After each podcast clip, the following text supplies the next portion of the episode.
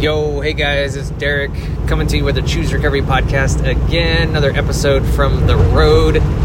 This time, well, actually, like some of the other times too, uh, when I record like this, just driving along with the family on board. But this time, we're not in Alaska.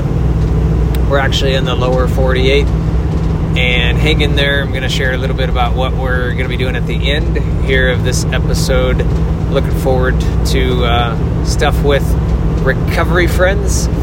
But anyway, uh, just wanted to tune in with you guys and give a shout out. So, um, we actually, I should, my wife is sitting right here listening to me as I record this uh, she's really good about taking these intentional intentional moments and times to carve out for our family, but specifically uh, to do stuff with our kids. We have two boys, uh, and it's been something that's kind of interesting all along in in our marriage, and since we've had kids and stuff.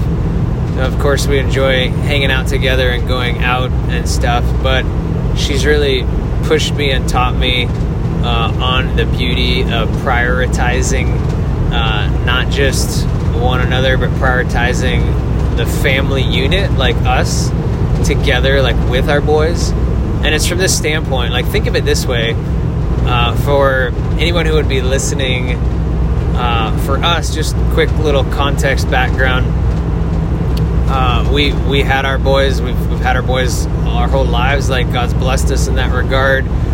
Uh, addiction and all that kind of thing didn't have uh, its effect like it does in in some people's lives, where where the kids get taken away and all of that. Like our kids have been with us, but even though our kids have been with us the entire time, you still have them in your household for generally what you know, like 18 years before, depending on what they do for school or whatever they do, you know, after high school and stuff.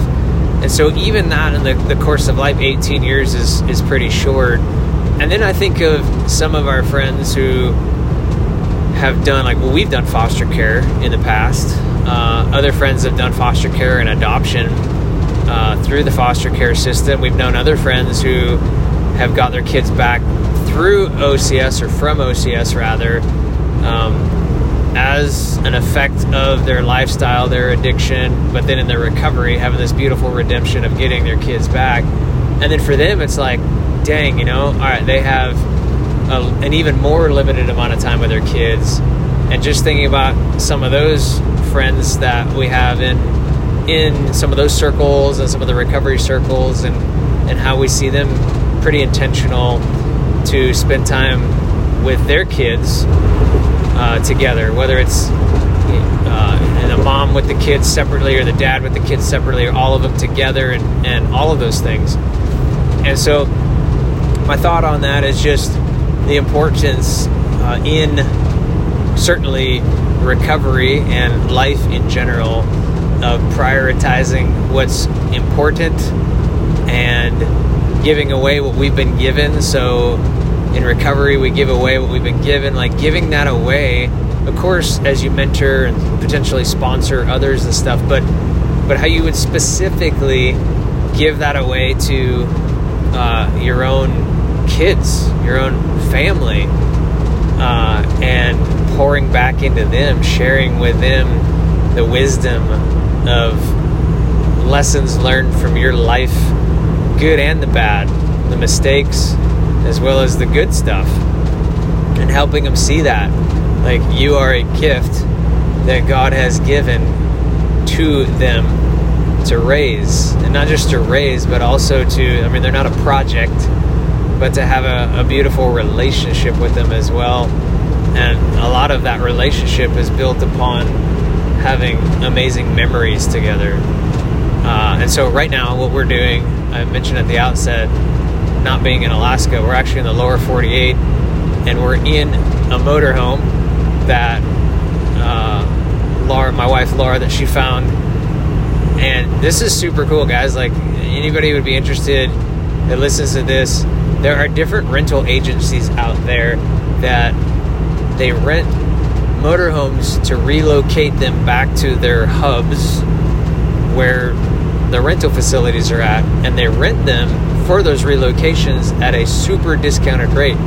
Now, this particular one that we got is a, a new location or a new uh, new vehicle relocation. So we actually went to the like we flew down, saw some of my family, got a ride then to the middle of nowhere, Indiana.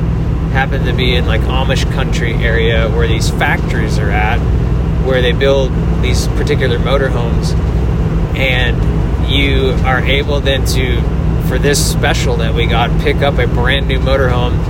Uh, the rental agency has representatives that meet you there with all of your paperwork and yada yada yada, and then you get what we're driving right now, brand new as the time of this recording, 2023. Uh, really nice motorhome that we get to drive, and then you select which area of their rental hub locations that are available to drive it to. And get this, guys, you literally get it for, in this case, a dollar a day. I'm not kidding you. You heard that right. Literally a dollar a day. There's some taxes and fees and that kind of thing, but it's not it's not bad at all. And obviously, you have to pay your gas to get there and all that stuff. Um, but man, it's really really cool. Of course, it saves the rental agencies their own cost. you hear the uh, directions in the background there. But of course, it saves the rental agencies of having to employ their own people to make these relocations. So, anyway, it's super cool all around. Some of you guys may want to check that out. But anyway, on this trip, we're going, like I said, from Indiana, and our drop off location is Las Vegas. And so we're booking it through some of these uh, flatter, more boring states. I can say that because I was raised here in these boring states Missouri and Illinois.